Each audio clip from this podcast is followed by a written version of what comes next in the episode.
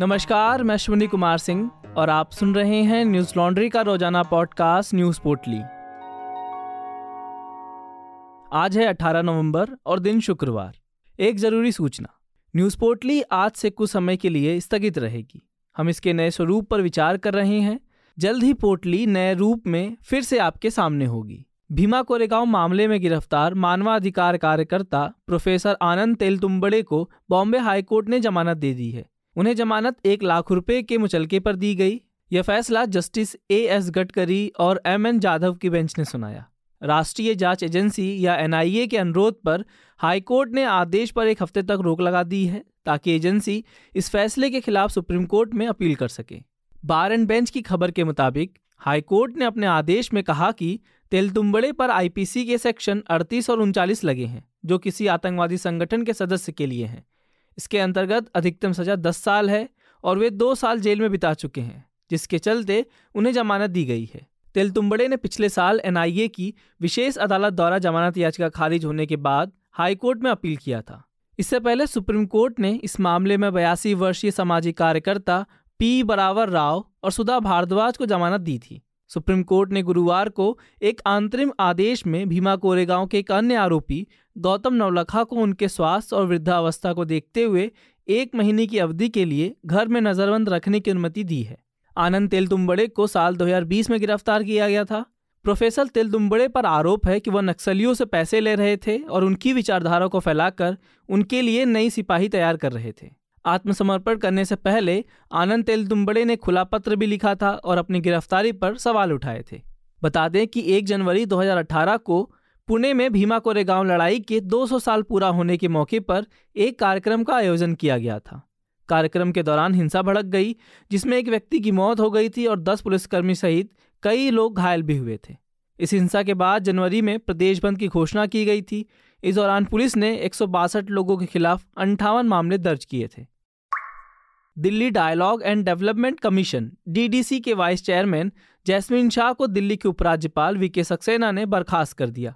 Jasmine पर राजनीतिक हितों को साधने के लिए अपने पद का गलत इस्तेमाल करने का आरोप है। एलजी ने मुख्यमंत्री अरविंद केजरीवाल को पत्र लिखकर इस संबंध में आदेश जारी किए हैं। उपराज्यपाल ने सीएम को लिखी चिट्ठी में यह निर्देश भी दिया है कि जैस्मीन को मिलने वाली सरकारी सुविधाओं और सेवाओं पर तत्काल प्रभाव से रोक लगाई जाए। इसके अलावा एलजी ने जैस्मिन शाह के दफ्तर पर ताला लगाने का आदेश दिया। आदेश के बाद दिल्ली के शामनाथ मार्ग पर स्थित डीडीसी के वाइस चेयरमैन के ऑफ़िस को सील कर दिया गया है। वहीं दिल्ली के उप मुख्यमंत्री मनीष सिसोदिया ने इस बर्खास्तगी पर नाराज़गी ज़ाहिर करते हुए कहा कि उपराज्यपाल ने जैस्मिन शाह के कार्यालय को आपके प्रवक्ता होने के आरोप पर बंद कर दिया है। उन्होंने कहा कि इस तरह तो आईटीडीसी के चेयरमैन संबित पात्रा के कार्यालय पर भी ताला लगाया जाना चाहिए। बता दें कि जैस्मीन को चार साल पहले दिल्ली संवाद एवं विकास आयोग का उपाध्यक्ष बनाया गया था। उपराज्यपाल ने यह कार्रवाई भाजपा सांसद प्रवेश वर्मा की शिकायत पर की है। वर्मा ने शिकायत में कहा था कि जैस्मिन शाह सरकारी पद पर रहते हुए भी टीवी चैनलों की डिबेट में हिस्सा लेते हैं और आम आदमी पार्टी का पक्ष रखते हैं, जिसके बाद एलजी दफ्तर की ओर से नोटिस जारी कर जवाब मांगा गया था। इस नोटिस के जवाब में जैस्मिन शाह ने कहा था कि यह पद मंत्री रैंक का है और केवल मुख्यमंत्री के अधिकार क्षेत्र में आता है।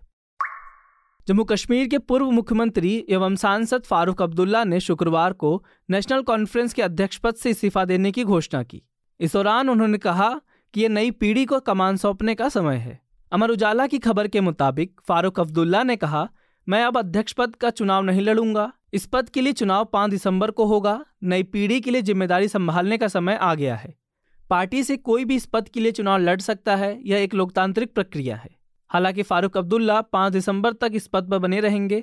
नेशनल कॉन्फ्रेंस के नेता तनवीर सादिक ने ट्वीट करके जानकारी दी कि डॉक्टर अब्दुल्ला अभी पार्टी अध्यक्ष पद पर बने रहेंगे। सादिक ने कहा कि इस संबंध में जल्द ही नोटिफिकेशन जारी किया जाएगा और चुनाव के लिए नामांकन भी आमंत्रित किए जाएँगे। फारूक अब्दुल्ला ने पार्टी बैठक में कहा कि हमारे कैडर को लोगों और प्रशासन के बीच पुल की तरह काम करना होगा। इसके साथ ही उन्होंने चुनाव प्रभारियों से चुनाव को लेकर तैयार रहने को कहा है। उनके इस इस्तीफे के बाद कयास लगाए जा रहे हैं कि जम्मू कश्मीर के पूर्व मुख्यमंत्री और फारूक अब्दुल्ला के बेटे उमर अब्दुल्ला पार्टी के नए अध्यक्ष बन सकते हैं। भारत के पहले प्राइवेट रॉकेट को श्रीहरिकोटा में इसरो के लॉन्चिंग केंद्र सतीश धवन स्पेस सेंटर से लॉन्च किया गया। इस रॉकेट को विक्रम एस नाम दिया गया है। इस रॉकेट का निर्माण हैदराबाद की एक स्टार्टअप कंपनी स्काई रूट ने किया है। रॉकेट का नाम विक्रम एस भारत के महान वैज्ञानिक और इसरो के संस्थापक डॉक्टर विक्रम साराभाई के नाम पर रखा गया है। इसके साथ ही भारत दुनिया की उन देशों में शामिल हो गया, जहाँ निजी कंपनियाँ भी खुद के बड़े रॉकेट लॉन्च कर सकती हैं। यह एक तरह का निरूपण मिशन था, जिसमें तीन पेलोड को साथ ले जाया गया। यह रॉकेट पाँच मिनट से भी कम के फ़्लाइट टाइम में नवासी दशमलव पाँच किलोमीटर के पीक ऑल्टीट्यूड पर पहुँचा और फिर समुद्र में गिरा। इस मिशन को अंतरिक्ष के व्यावसायिक अन्वेषण को बढ़ावा देने वाली भारत की नोडल एजेंसी इन स्पेस ने मंजूरी दी थी। इन स्पेस के चेयरमैन पवन गोयनका ने कहा, यह भारत में निजी अंतरिक्ष क्षेत्र की बड़ी छलांग है। रॉकेट लॉन्च करने के लिए अधिकृत होने वाली पहली भारतीय कंपनी बनने के लिए स्काई रूट को बधाई। रॉकेट ने अपने मिशन में नवासी दशमलव पाँच का पीक ऑल्टीट्यूड को हासिल किया। रॉकेट लॉन्च पर स्काई रूट का कहना है कि सैटेलाइट को अंतरिक्ष में प्रक्षेपित करना जल्द ही एक कैब बुक करना जितना आसान हो जाएगा। ये पेलोड सेगमेंट में सबसे कम लागत वाला रॉकेट होगा। बता दें कि साल 2020 में भारत में स्पेस सेक्टर को निजी कंपनियों के लिए खोला गया था। इसकी घोषणा प्रधानमंत्री नरेंद्र मोदी ने की थी। जिसके बाद भारत सरकार ने एक single window nodal agency space promotion and authorisation centre IN SPACe को स्थापित किया।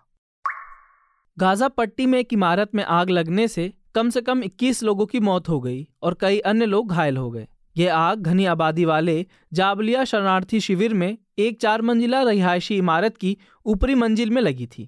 इस भीषण आग पर काबू पाने के लिए फायर ब्रिगेड को एक घंटे से ज़्यादा समय लग गया। गाजा के नागरिक सुरक्षा इकाई ने एक बयान में 21 लोगों के मारे जाने की पुष्टि की है। जाबलिया में इंडोनेशिया अस्पताल के प्रमुख सालेह अबू लैला ने न्यूज़ एजेंसी एएफपी को बताया कि अस्पताल से कम से कम सात बच्चों के शव आए हैं। अल जजीरा ने गाजा के आंतरिक मंत्रालय के हवाले से बताया कि प्रारंभिक जाँच से पता चलता है कि साइट पर बड़ी मात्रा में ईंधन जमा किया गया था, जिससे इमारत में आग लग गई।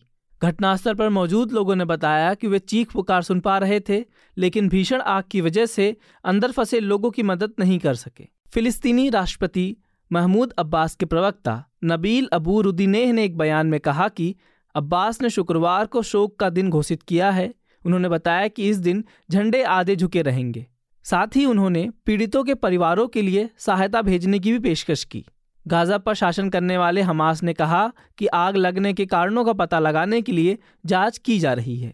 अल जजीरा के मुताबिक इस दुखद घटना में शवों के बुरी तरह जल जाने के कारण कई पीड़ितों की अभी तक पहचान नहीं हो पाई है। बता दें कि जाबलिया शरणार्थी शिविर, गाजा के आठ शरणार्थी शिविरों में से एक है।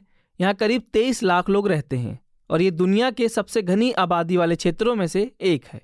फिलिस्तीनी शरणार्थियों के लिए संयुक्त राष्ट्र की एजेंसी यू ने ट्वीट कर परिवारों और समुदाय के प्रति गहरी संवेदना व्यक्त की। वहीं संयुक्त राष्ट्र के मध्य पूर्व शांति दूत टोर विंसलैंड ने भी ट्विटर पर एक पोस्ट में घटना में मारे गए लोगों के परिवारों के प्रति संवेदना जताई। गुजरात और हिमाचल प्रदेश में चुनाव जारी हैं। मतदाताओं के मन में क्या है? आर्थिक वास्तविकताओं और सामाजिक, सांस्कृतिक चिंताओं की परस्पर खींचतान परिस्थितियों पर क्या असर डाल रही हैं? क्या पिछली बार की तरह इस बार भी गुजरात में रोमांच से भरपूर समापन देखेंगे? क्या आम आदमी पार्टी के प्रचार पर लोग विश्वास कर रहे हैं? क्या हिमाचल प्रदेश में हर बार सत्ता परिवर्तन का चलन जारी रहेगा या बदलेगा?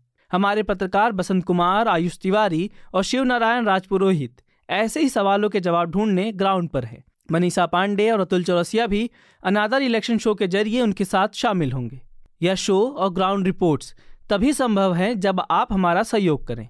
हमारे चुनावी कवरेज को फंड करने के लिए Newslaundry dot com slash Sena S E N A पर जाएँ और अपने मन मुताबिक कंट्रीब्यूशन अमाउंट सिलेक्ट करें। और गर्व से कहें, मेरे खर्च पे आज़ाद हैं खबरें। आज की पोटली में बस इतना ही। नमस्कार। न्यूज़ लॉन्ड्री के सभी पॉडकास्ट ट्विटर आई और दूसरे पॉडकास्ट प्लेटफॉर्म पे उपलब्ध हैं। खबरों को विज्ञापन के दबाव से आज़ाद रखें। न्यूज़ लॉन्ड्री को सब्सक्राइब करें।